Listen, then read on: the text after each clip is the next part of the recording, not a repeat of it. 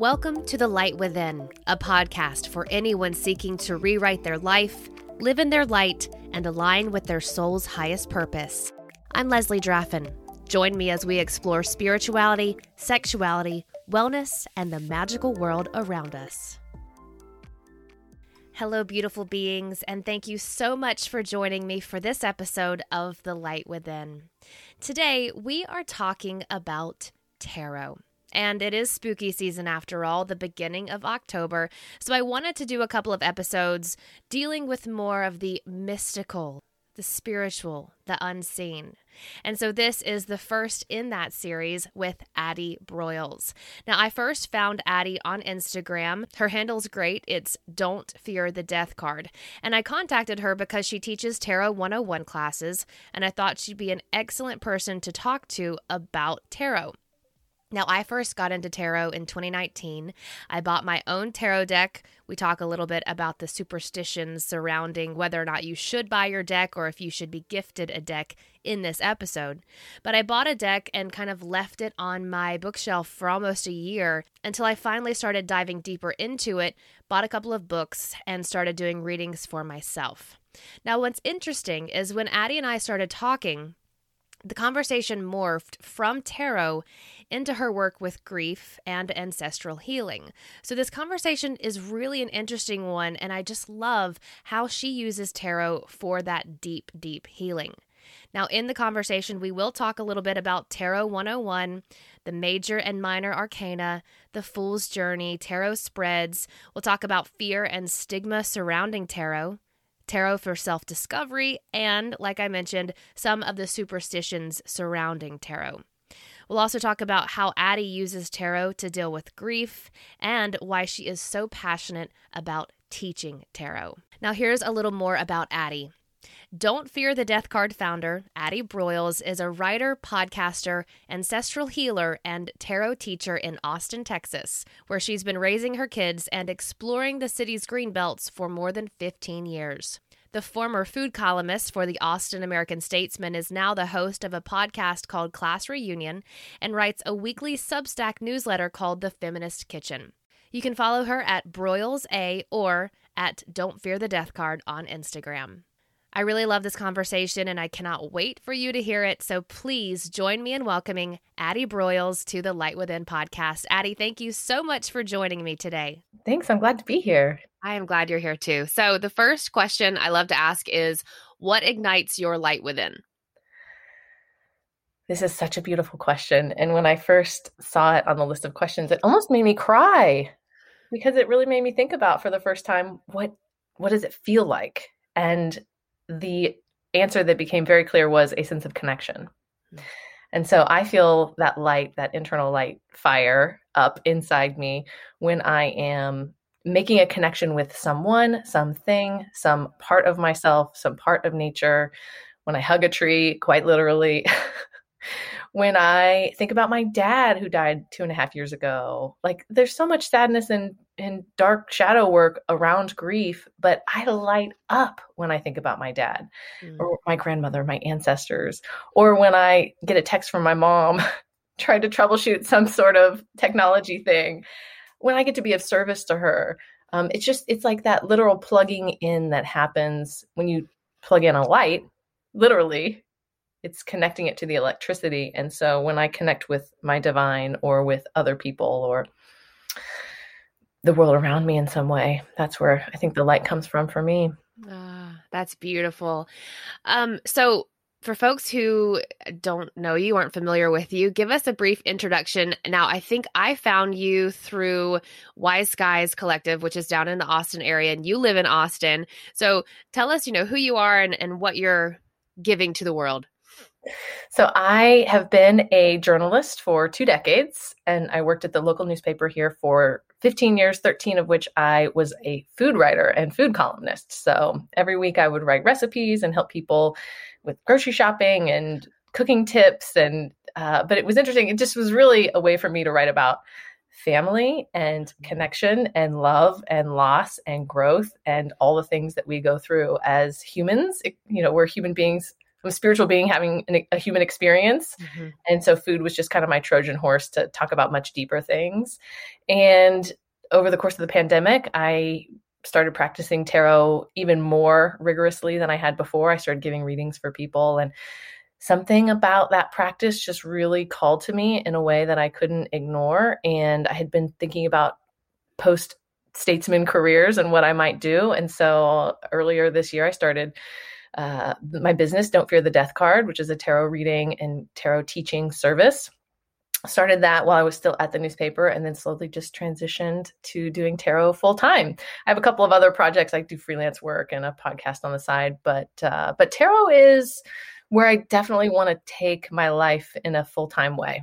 And mm. tarot, it's more than just one on one readings. I think I'm really curious about how we can use tarot to do team building work in small group settings, either within families or at workplaces. So, um, you know, if you're working collaboratively on a project, I can come in, pull cards for a group, help work through blockages, help foster connection between people who are working together. Love using tarot for that. Oh, and then I teach tarot 101 classes. So via Zoom, you can come and learn tarot with me. So um, that's a little bit about what I do. But ancestral healing is the overarching connection that uh, I think connects my writing work.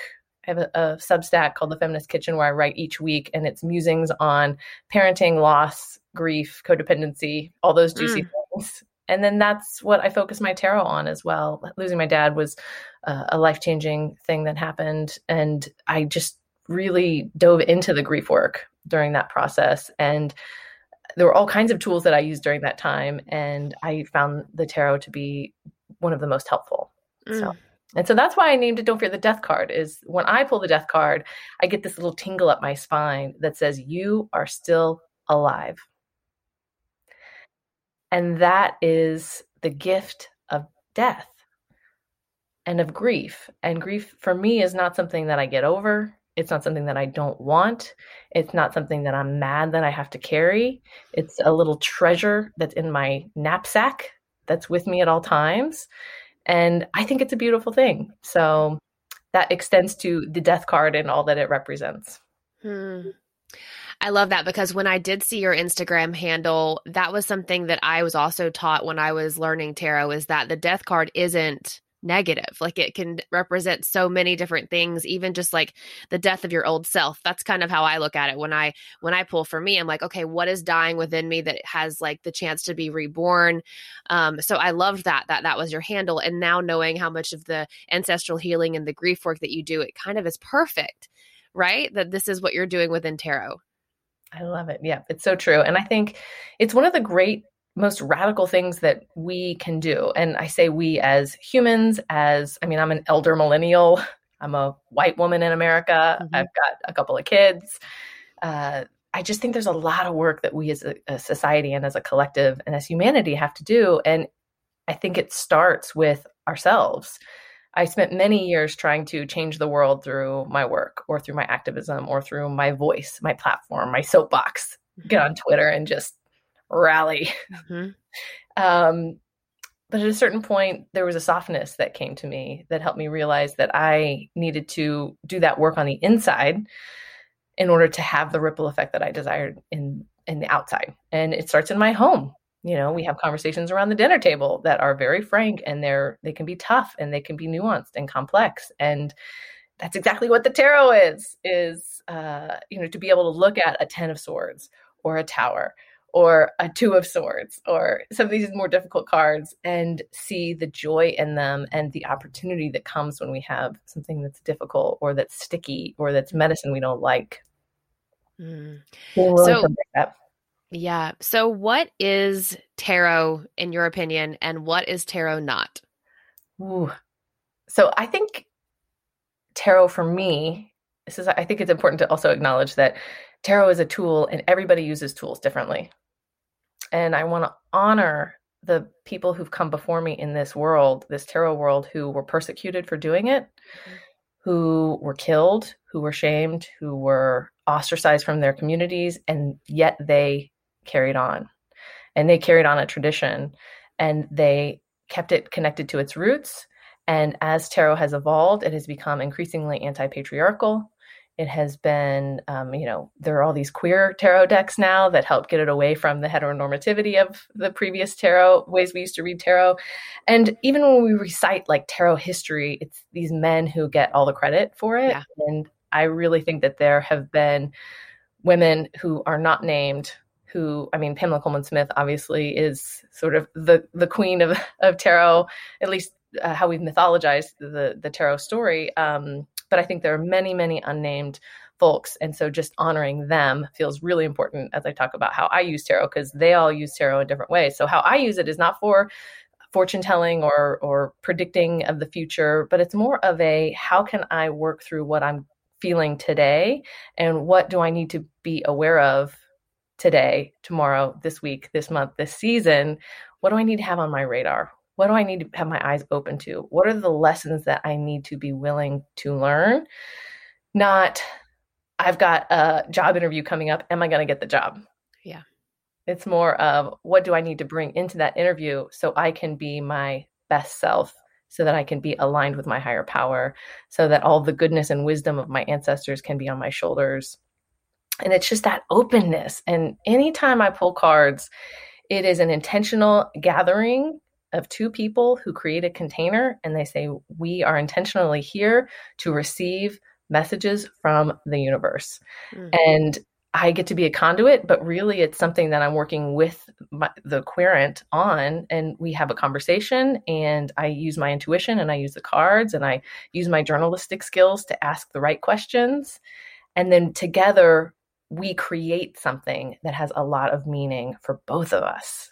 Like mm. when I read for other people, I am getting that juicy goodness as much as the other person. I think that's one of the reasons I like it so much is that uh, it is such a collaborative space. So that's generally how I use tarot.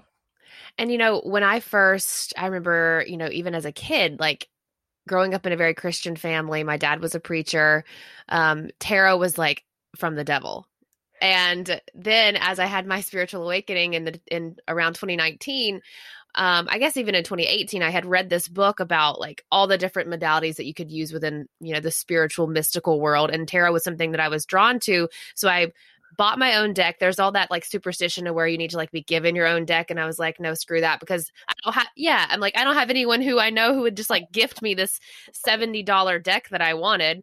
So I bought that shit myself. I'm and so then, proud of you. yeah. And then I, I like let it sit on my, my shelf for almost a man, probably a year because I was just like so maybe freaked out by it or overwhelmed by the whole idea of like, okay, I have to memorize all these cards. And finally, I got some books that have really helped. And I've been pulling for myself for probably about, you know, a year. When did you start pulling for yourself? I love hearing your story about getting into it. And I'm so proud of you for getting your own deck. I think that that idea that you have to wait to have somebody give it to you is just a holdover from another time when I think there was probably safety concerns for buying tarot decks.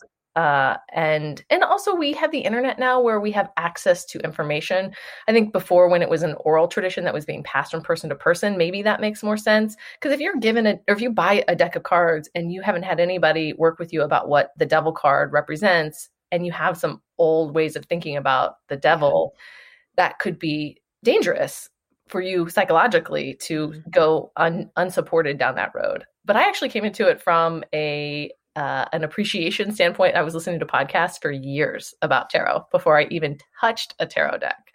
I was just I just loved hearing people talk about these cards and also came from a Protestant background where tarot was considered part of the occult. And that's one of the big things I try to disseminate when I talk about tarot is that there are these like evil spirit kind of things. Listen if you want evil spirits to be part of your tarot experience you certainly can have that and and manifest that. I i just don't do that. I don't think right. i think all the cards have really positive juicy medicine including the devil card. Um so i started listening to tarot podcasts. I was at a woman's retreat where somebody had tarot cards and it was just this like lightning bolt moment of wow, I get to finally hold them. It was this very special time to to shuffle cards for the first time and just look at them and feel that magic in my hands. And it was just a real turning point in my life. My dad had been sick for so long and it was just you know ravaging my my heart and my soul and i felt a real sense of solace when i was pulling cards and i i immediately connected with this idea of the medicine in the cards mm-hmm. and i my pump had been primed all those years listening to the podcast so that's when i got my first deck started pulling for myself, quickly started getting other decks, listening to other podcasts, um, reading other books, checking out books in the library. It's something I tell people, um, you know, don't be afraid to get more than one deck. Don't be afraid to check out books from the library. Uh, and also play with them. Like not, um, but what I mean by that is like, I'm, I've been, I'm like, I'm just going to hold deck hold this deck in my hand right now and just shuffle them just because I like the way they feel in my hands. And especially when I'm in a social setting and I have my cards and maybe I'm pulling for myself or somebody wants a reading, I really encourage people, especially if they've never had an experience with tarot before, kind of like what happened with me, just hold them. Mm-hmm. You know, don't feel like there's this stigma around like, oh, they can't, they have to be in a red bag and they can't be out in the daylight and you can only touch them on Saturdays, like, or once a month. Like, I think that um, the more that we create those rules, the more, the less accessible the practice is for people. And I really want people to have their own practice. I mean, I love reading for people and, and, and having, serving in that role, but being a tarot teacher is probably a more sacred uh, role for me because it, I know that I'm empowering people to have their own experiences and then in their own communities they are they become ambassadors for this work. Mm. Yeah, I love what you said about just like playing with them, holding them. I have a friend who has a daughter who just turned four, and they were over at my house a couple of weeks ago. And I have this, pl- I have a room that I call the womb room because it's like where I do all of my witchy shit. And like my husband has his own space. We don't have any kids, but we have a three bedroom house. So he has his office. I have the womb room, and then we have our bedroom. And so we were in there looking at all my crystals and like my pendulum and my cards were out and she she just was looking at them and like flipping them over and you know remarking on whatever was on the cards. Um and i have the moonchild tarot deck is the one that i use. So it was it's very beautiful. It's very like pink and aesthetic and like very childlike. And she was like look at this. So the intuition of her this three-year-old like looking at these cards like oh and, and i was like saying oh well this card you know looks like this or this without ever looking at the book that comes with it or reading into the book for me that was such a transformative experience with her because i'm like okay instead of just always pulling this book out and being like okay what does the queen of swords mean? It's like what does it really look like?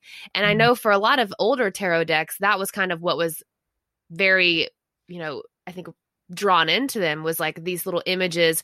And now current tarot decks for the ones that I've picked up a lot of those images those symbols maybe are either hidden or not not there anymore mm-hmm. so I really loved that little experience of her playing with them and then like you said there's all these superstitions like don't let anyone else touch the cards yeah well i mean this three year old is just running amok just letting them go wherever and it's like i don't feel like they they probably loved it the cards. He probably did too.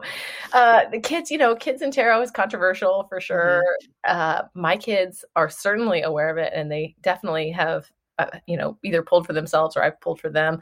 And one of the sweetest moments, just like what you were talking about, is for me memories, especially with kids and tarot, is me pulling cards at the end of the day, which is one of my favorite times to pull, as opposed to the morning. I mean, mm-hmm. listen, I'll pull anytime, but the end of the day, as I'm winding down and thinking about what has transpired over the day, sometimes that feels like the right time to pull cards. So I'll be sitting on my bed and then like my 10 year old will come in and flop onto the bed and get curious and look at the cards, kind of like your friend's daughter. And then I'll pull for him and kind of do something similar where I ask him, well, what do you think about this? And what, what about this? And so I just think that it's a great way to expand kids' minds.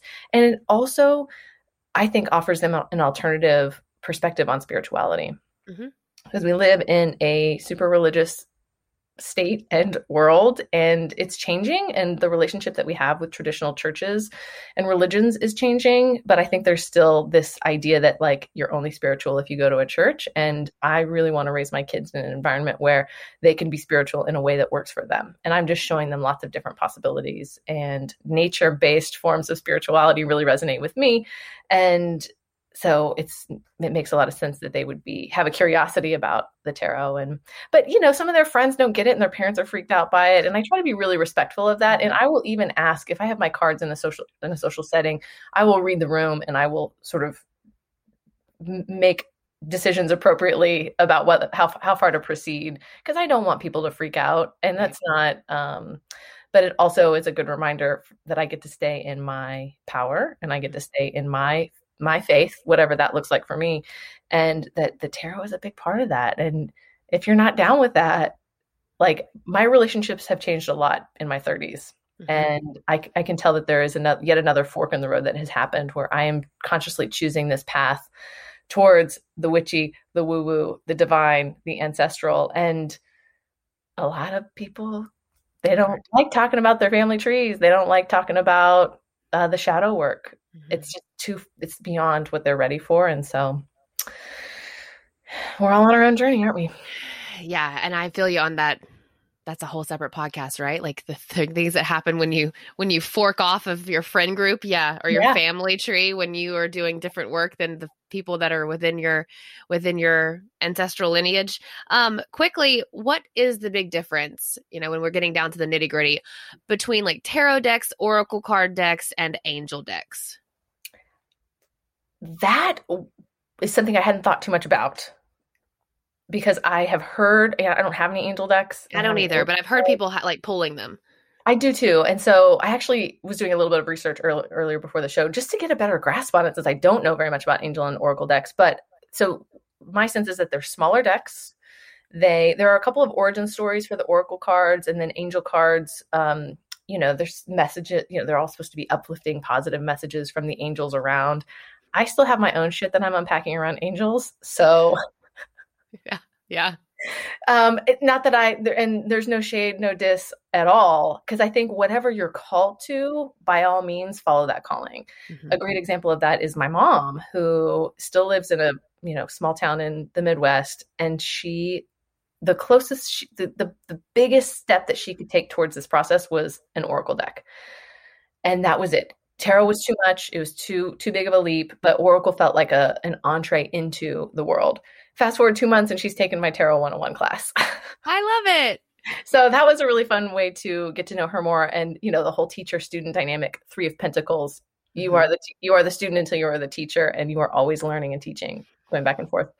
Um, so i would say if you are listening to this and you are totally new to this card space see if you can look at some of those cards or if you have the opportunity to touch them and and get a feel for which ones really resonate for you now that I I'm glad that I started with tarot to be frank mm-hmm. because when I pick up t- oracle cards they don't seem specific enough they mm-hmm. don't seem to challenge me in the way that I need to be challenged um, but that is one of the reasons why people um, actually suggest starting with oracle because if you're not ready to pull a five of swords and dig into what that might mean for you I mean it's not bad but it's just right. you gotta really be in a place to look at the like look underneath the rocks and see what's there. Mm-hmm. And I get it if you just are in the place where you need angel cards to give you divine positive messages that you are worthy and you are loved.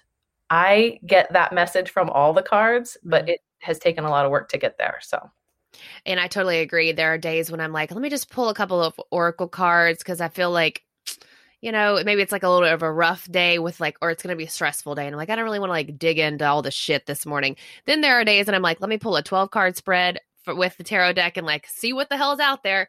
Um, but those are sometimes few and far between. I usually always do pull like a big spread at the beginning of the year, at the beginning of seasons on my birthday. And then like if anything weird's coming up actually I pull a lot during my period. Um, oh, when, when, I'm bleeding, like from the tarot, like I'll do like a couple of card spread, maybe like a three card pull. But daily for me, it's like one pull for the de- the tarot and one pull for oracle. Today's pull for the oracle: break the chains of ancestral pasts. Mm-hmm. Wow, that's talking to you, and I didn't even know that's what you talk about. Yeah, I feel that very strongly. Oh my gosh, that is really amazing. So talking about spreads, so the three card spread is my favorite. Just a what's the invitation of the moment, what's hidden in the moment, what's the medicine healer of the moment.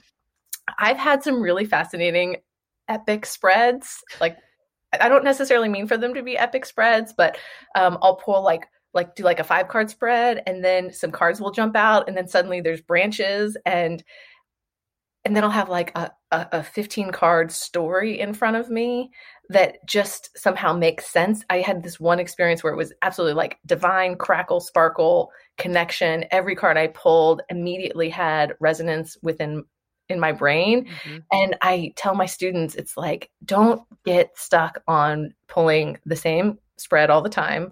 Or, like you said, thinking that everyone has to be a Celtic cross, mm-hmm. Double cross, whatever. Like they can evolve. And um, sometimes when I'm doing a three card spread, it turns out to be a five card spread because I'll pull helper cards. Mm-hmm. Or sometimes when I, I mean, listen, if there's stickiness on my hands and extra cards jump out, I I pay attention to those cards. Yes. Yes. And I, I did the same thing. I'm not the greatest at shuffling. So when they like pull out or like fall out, I'm like, oh, hello. Like you were obviously meant to be here. Do you read cards in reverse? No, I, I'm glad you asked.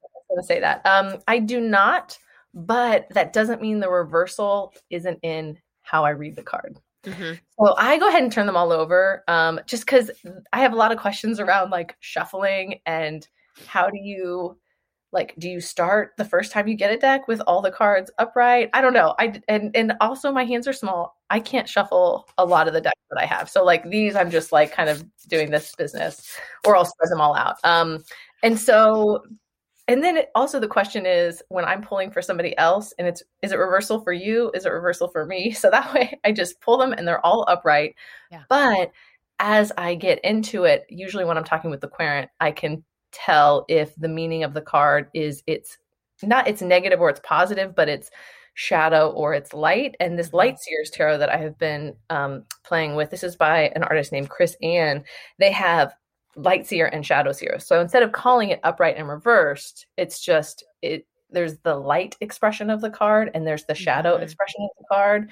And even the happiest cards in the deck have shadow sides. And so if I pull a 10 of cups and you're not feeling very 10 of cups, I I know that that encouragement of the card is to look at look at where you are resourced with your family and your network and your community and how you contribute to it rather than celebrate that you already have it. Mm. Does that make yep. sense? Yeah, for sure. I also don't really love to pull the reverse. I used to pull like read reverse and be like, okay. And then it just got so overwhelming to think about the fact that, like, all right, now I have to figure out what they mean backwards too. Like, okay, no, let me just like do all. And so now if one falls reverse, I will read, like you said, and said, okay, well, does that resonate with me? If not, I'm like, okay, flip it the other way and it's fine. Mm-hmm. And so for folks who are listening who might just be like complete newbies, what we mean when we're saying reverse is when you pull um, a deck and a card comes out, it's either facing you or it's facing away from you, um, where the image is. That's the reverse. Mm-hmm. So I love, like we already mentioned, the fact that your handle is Don't Fear the Death card.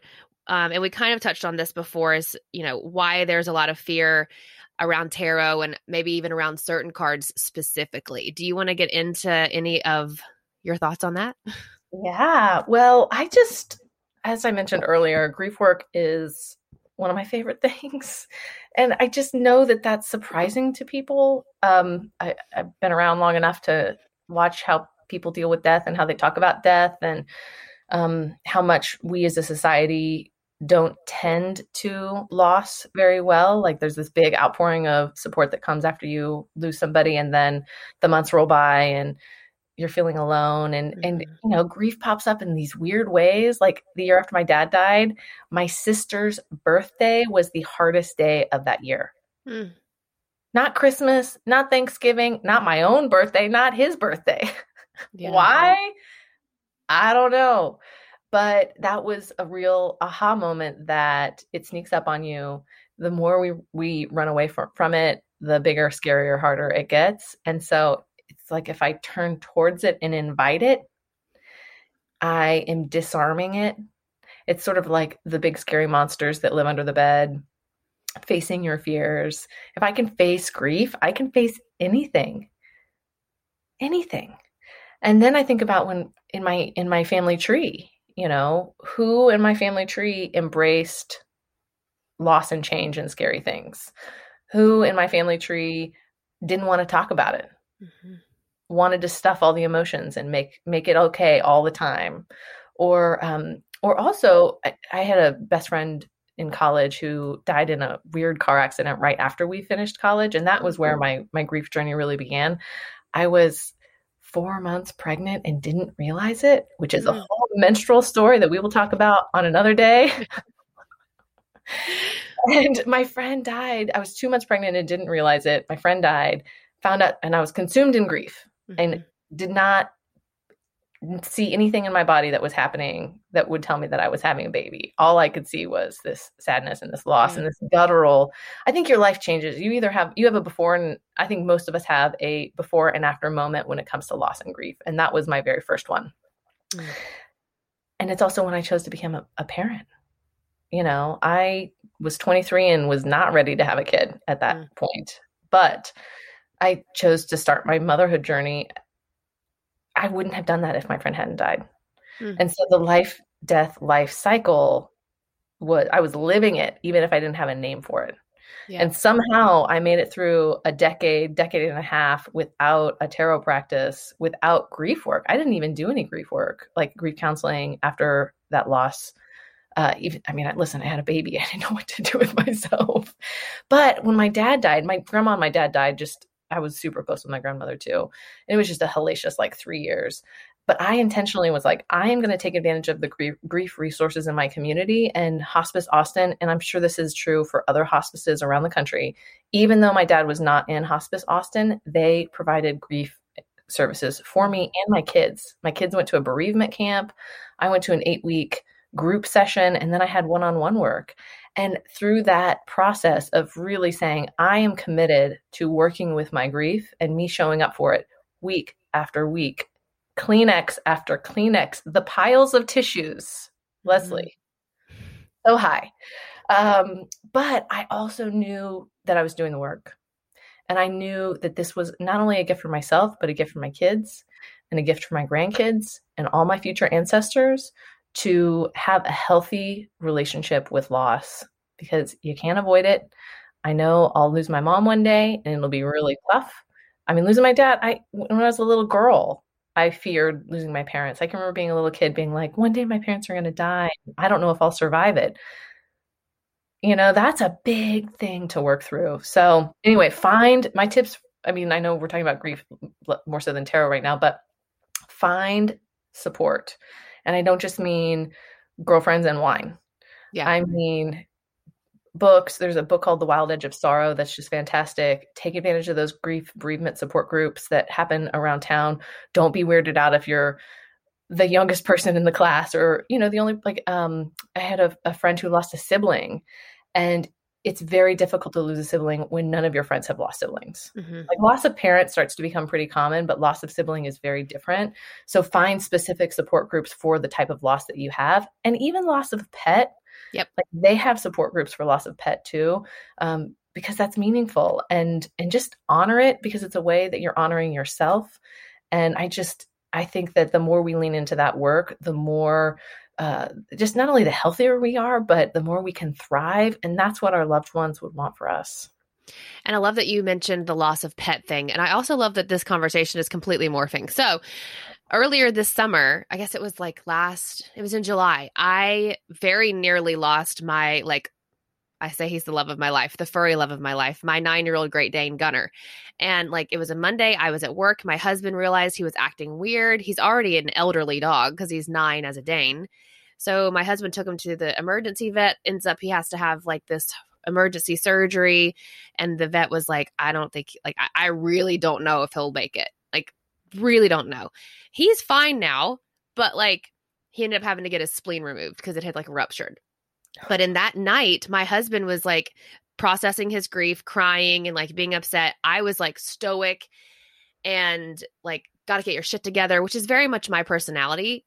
Days later, I felt so awful. Like I had to cancel some po- I had to take time off work, had to take like uh reschedule some podcast interviews and like in my body it felt horrific.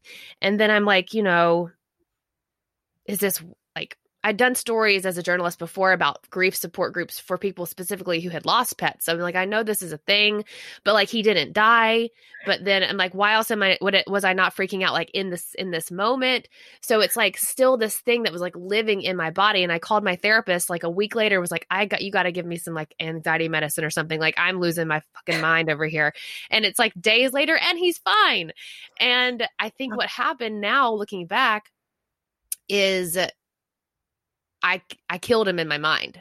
I killed him in my mind and my body and I'm like, okay, that's how it was. And even though he's okay, it's just this weird situation. And so I started looking for people to interview on the podcast about grief. And look at us having this conversation right now about tarot and grief. I don't think I really pulled any tarot cards after that, but I will tell you that like the morning I pulled, the morning this happened, before he was acting weird and had this issue, I think I pulled some shit that was like, there's going to be an obstacle. Mm. And mm-hmm. I and I like journaled about that, and then I like didn't do a morning practice for like a week, and then I went back and was like, "Holy fuck, it knew." it did. It did. Well, just bumping up against death. You know, people who have near death experiences themselves, or who, um, you know, a loved one has. I mean, listen, my little one broke his arm five years ago and had to go get pins in it and go into surgery and like the anesthesiologist. And I mean, to watch your seven, six or seven year old get put under, mm-hmm. I lost it. That was one of the hardest parenting moments I have experienced, even though I knew he was in good care. I knew he was going to be fine kids break their arms all the time they get pins on their arms all the time but the trauma of that day it still lives within me and mm-hmm. it surfaced again he broke his wrist about a month ago this is a very active kid and all i could think of was that day five or six years ago when i got this call that it's like oh it's not just a broken arm he has to go have surgery mm-hmm. and the trauma of even though he he was fine listen five weeks after the surgery he was running around on the playground like hanging from the monkey bars again, which freaked me out. Yeah. But, but just remembering that trauma, it's a similar experience as grief, just like you mentioned. And just to not try to minimize it and put it, sweep it under the rug and say, oh, don't be silly. Don't be silly. You should feel fine. Your dog's fine. Mm-hmm. It's that, you know, there's an acronym for, not, for fine, fucked up, insecure, neurotic, and uh, some other word that starts with an E. I'm not really sure, but it's not, it's not fine. Um, so just, you know, I would encourage people to watch their own policing around their emotions and acknowledge that grief is everywhere, not just with death. Mm. So, like, you know, I've changed careers. There's a huge grieving process that I'm going, going through right now about the coworkers that I used to work with and the type of work that I used to do, and even the um, structure of that job. There's just grief involved with it, and um, and just once you talk about it, and once like now, I, when I play the ukulele, I put ukulele videos on YouTube. Sometimes they're or on Instagram. They're like u- ukulele karaoke. Um, I put hashtag grief work. Hmm. Because it is one of my reminders that when I'm singing, when I'm engaged it, with my creative muse, when I am learning something new, when I don't care if I'm good, it is a way for me to play and laugh and use my voice. That that that that's grave work for me mm-hmm. for all the things all the times when i didn't feel like i could sing when all the times when i was like oh playing music is for somebody else it's not for me. I i, I couldn't learn how to play the guitar that's for my ex-husband's a musician so that was my story for a long time was that's not i'm not like that. But i am now yeah.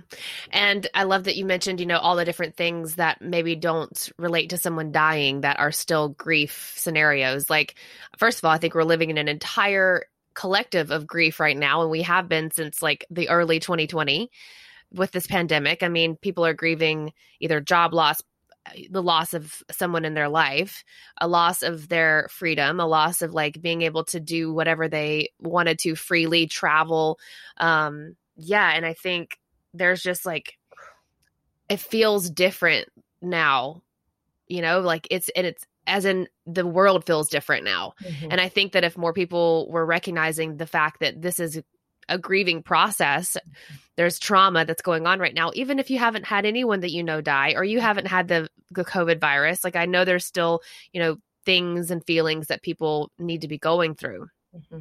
Absolutely. Yeah. Well, I'm thinking about like even when you get married and it's this happy moment, your single self is lost. Yeah. I mean, maybe it's there's still part just like with any grief, it's always with you and you can always touch into it and tap into it and maybe even take yourself out on a date. But to honor that anytime there's a transition, there's a loss. And to even name that. So like we just started back to school. My kids right now they they're on a high because they're back being they're happy being in school but in a couple weeks they're going to start feeling the grief of like oh we can't just sit around all summer like we did before and play video, video games. I'm really grieving that my kids you know i've got a fifth grader like he's not going to be a baby for much longer and it hit me in the stomach a couple weeks ago that like my days of parenting young children are just about over makes me want to cry just thinking about because there's so many tender times and I loved parenting little babies and toddlers and little elementary school kids and now they're like big and one's shaving and the other one is probably not far behind. Oh my goodness.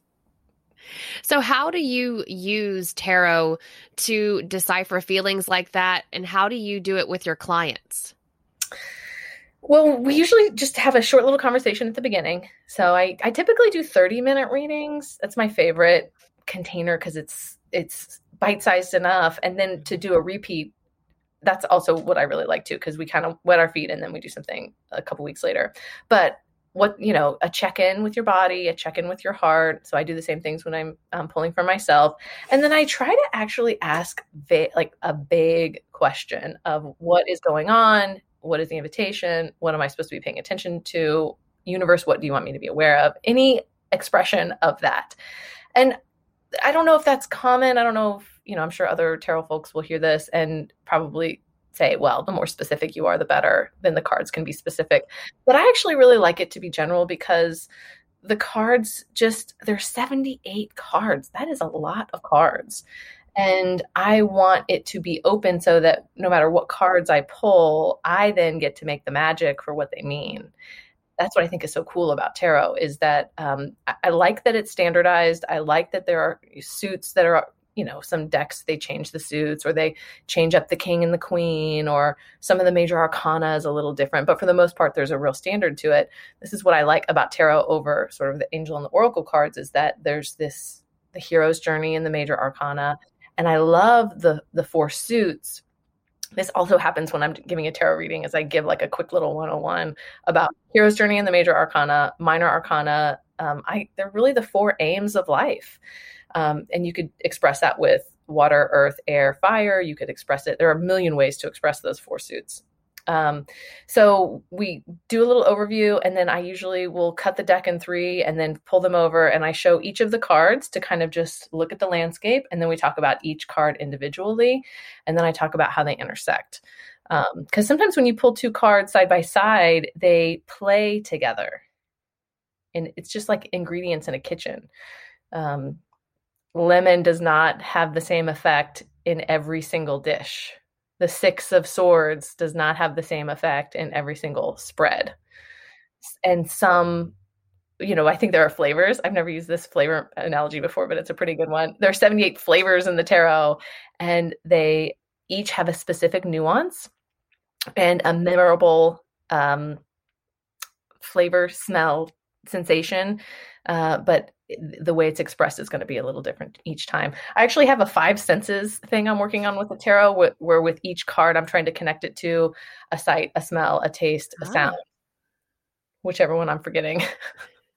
and sights, yeah. Anyway, um, and that's pretty fun because then I get to really acknowledge how much like nostalgia is, is wrapped up in smell or um, or in taste or in um, the sound of the sound of silence, the sound mm-hmm. of the door opening when my son comes home.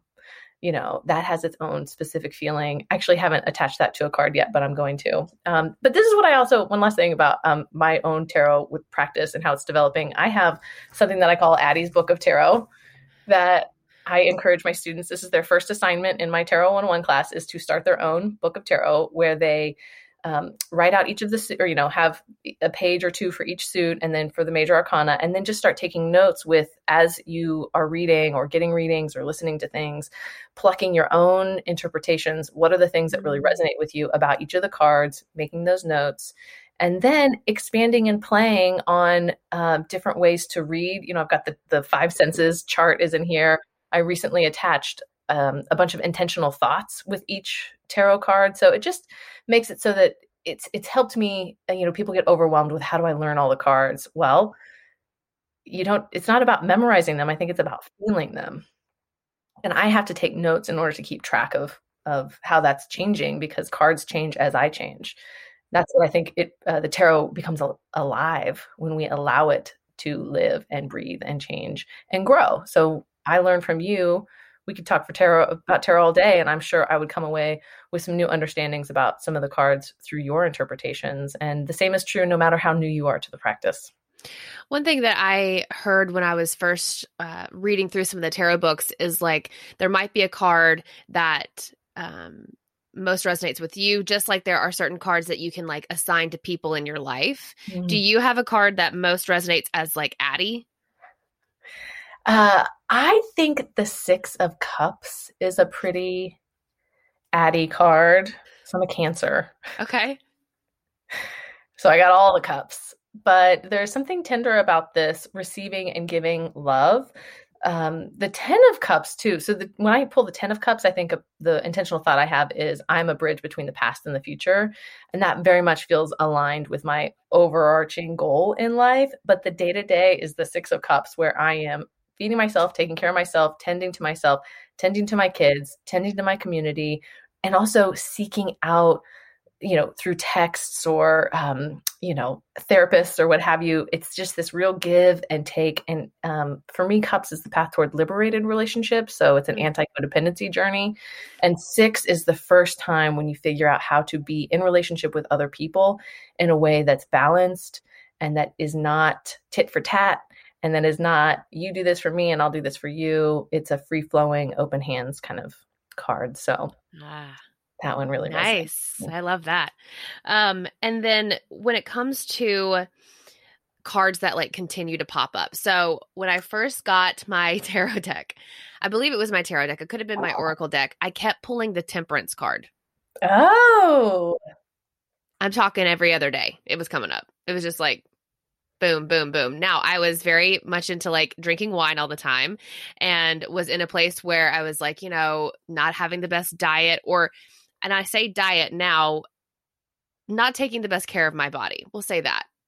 Um, but it kept coming up and it kept coming up. And I kept like reading about what it was saying in its little explainer for the book that I had. And it was like, you know, maybe you need to detox, maybe you need to detox. And finally, and now I am on like a sober, curious journey where I took several months off of drinking and now I do it very consciously when I do drink, which is not very often. But I thought it was so funny that like I'd shuffle these fucking cards and like this thing would still come like every other day, still coming out. Yeah. That's really interesting. Uh, I'm glad you paid attention to the repetition of it and got curious about what that meant for you. I think it's fascinating when we look at language and the tarot and like why does temperance mean what it mm-hmm. does so then sometimes i'll go down the rabbit hole of like the word origins of like temper okay. you temper chocolate you temper emotions there's so many things that you can temper we have tended to put it on booze.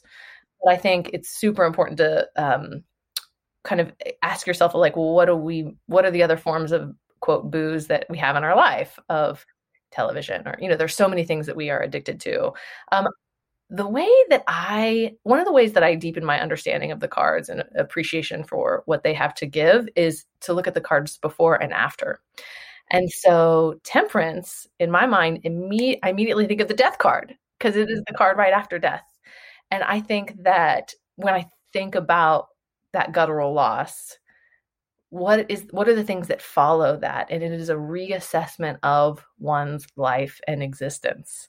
And looking at the chips that are on the table, looking at the schedule, and just having a really clear eyed look at what is serving you and what is not serving you. Mm. So that's how I interpret the temperance card. And sometimes that means looking at your habits, and sometimes that means looking at um, just the other forms of balance that are in your life. So this is a great example where, so uh, like Lindsay Mack has a great podcast called Tarot for the Wild Soul. So I'll take little notes whenever I'm listening to that one. There's another one called Between Two Worlds that I just found and really liked. Um, so yeah, one of the things that she talked about temperance is going from the little I to the big I.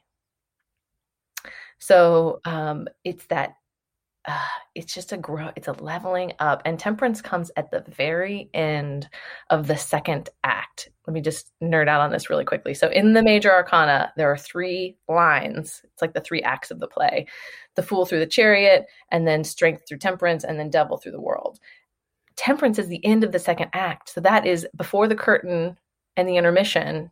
It's this moment of things are never going to be the same i am changed by the hanged one and the death that I've just been through. And now I'm getting ready to face the devil. Mm. And I cannot face the devil, which is the card that just comes after the temperance, if I have not completed that leveling up. Huh.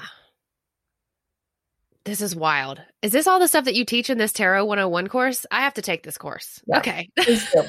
I would love it. I um yeah, we in, in four classes we go over all of this. And there's one day that's entirely dedicated to the major arcana and we talk about uh, you know Disney movies, and one of the assignments I give is uh, to take all of your major arcana cards and put them in order, and then watch a movie, ah.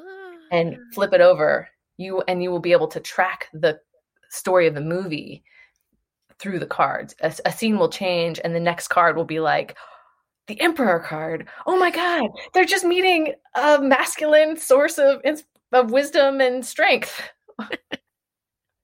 or the hermit card comes or the death card comes. Anyway, so it's a lot of fun. That is wild. So you teach this Tarot 101 class. Um, and of course you have your Instagram as well. How else can people and you do readings, how can people connect with you? How can they learn from you and and get some of your wisdom in their life? Well, find me on Instagram. That's the best place to start at Don't Fear the Fear the Death Card. I am percolating on a newsletter that will provide more insight from week to week beyond what is on Instagram, but Instagram is kind of the main way now. But take a class. Literally, I, as much as I love doing one on one readings and could do them all day, I really light up with that connection over the four week classes. Usually I cap those classes at like five people.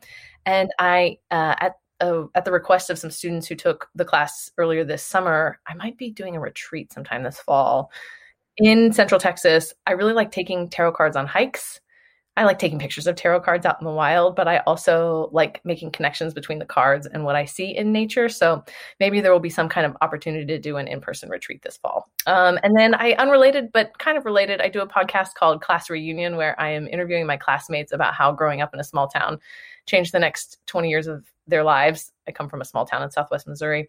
Um, and that is very much ancestral healing work for me. And that's the Tarot 102 class that I will mm-hmm. launch probably sometime this fall is how do we really take the tarot to the next level of beyond just the day to day, but into the ancestral healing. So mm-hmm. I love it. And just before we go, do you have you seen just this resurgence in the popularity of tarot? And why do you think that is? Well, I, am part of it. yeah, absolutely. I could totally see that. Um, absolutely. And I think part of that is the rejection of mainstream Christianity. This is just 20 years after listen the evangelicalism that we saw in the 90s and the 2000s mm-hmm. yeah changed society in ways that the evangelicals didn't realize because it brought the witches out of the closet brought queers out of the closet it uh, created a safe space for people to explore and i think especially with the social justice movement that we've been seeing in the past few years there's a real reckoning that's happening uh, with how we practice and who we give our power to and I think tarot is very much a, a self empowered form of connecting with other people that we trust. And that it's almost like we are forming the network and the web that supports us and sustains us without tithing, without doctrination, without shame and guilt. And I mean, listen, Brene Brown has unlocked so much for us in terms of talk about shame and guilt and releasing ourselves from um, the old ways of getting closer with the divine. But I also try to read tarot for people also who don't have a sense of a higher power. Um, just because it's a, I know it's a long journey for people to even get clear about what that means for themselves. But I think even if you are agnostic, listen, my partner is agnostic and he doesn't know what to think about all this tarot stuff. But um, but even if you just believe in the seasons and the cycles of nature, I think there's some wisdom w- awaiting you in the tarot. So, hmm. anything else you want to add before we go? Just for people to go in light and love. And you can, just like the suit of swords shows us, uh, the tools that we wield in the world can be used as weapons. And we get to choose how we use our tools. And that, I mean that by the tarot, I mean that by other forms of religion or other forms of um, witchcraft that you might practice, um, but also just in friendships and in how we treat one another. And so just be really conscious of that as as we go about our day. Addie, this was beautiful. Thank you so much for having this chat with me. Yeah, thanks, Leslie. Mm. I hope you loved that conversation with Addie as much as I did. And I hope you were as pleasantly surprised as I was about just how that conversation morphed from tarot into grief and back again. If you do want to connect with Addie, you can find her at Don't Fear the Death Card on Instagram. You can also check out her food blog, Feminist Kitchen. She teaches Tarot 101 classes and does have some retreats coming up this fall. I will put links for all of those things in the show notes below. You can connect with me on Instagram at Leslie Draffin and at the Light Within podcast. If there's someone you'd love to hear on the podcast, shoot me an email at the Light Within podcast at gmail.com. The best way for you to continue to support this podcast is to rate it, review it, and share it with someone you love. Remember, there's no light without darkness, but there's no darkness without light. Happy spooky season, y'all. I'll see you next time.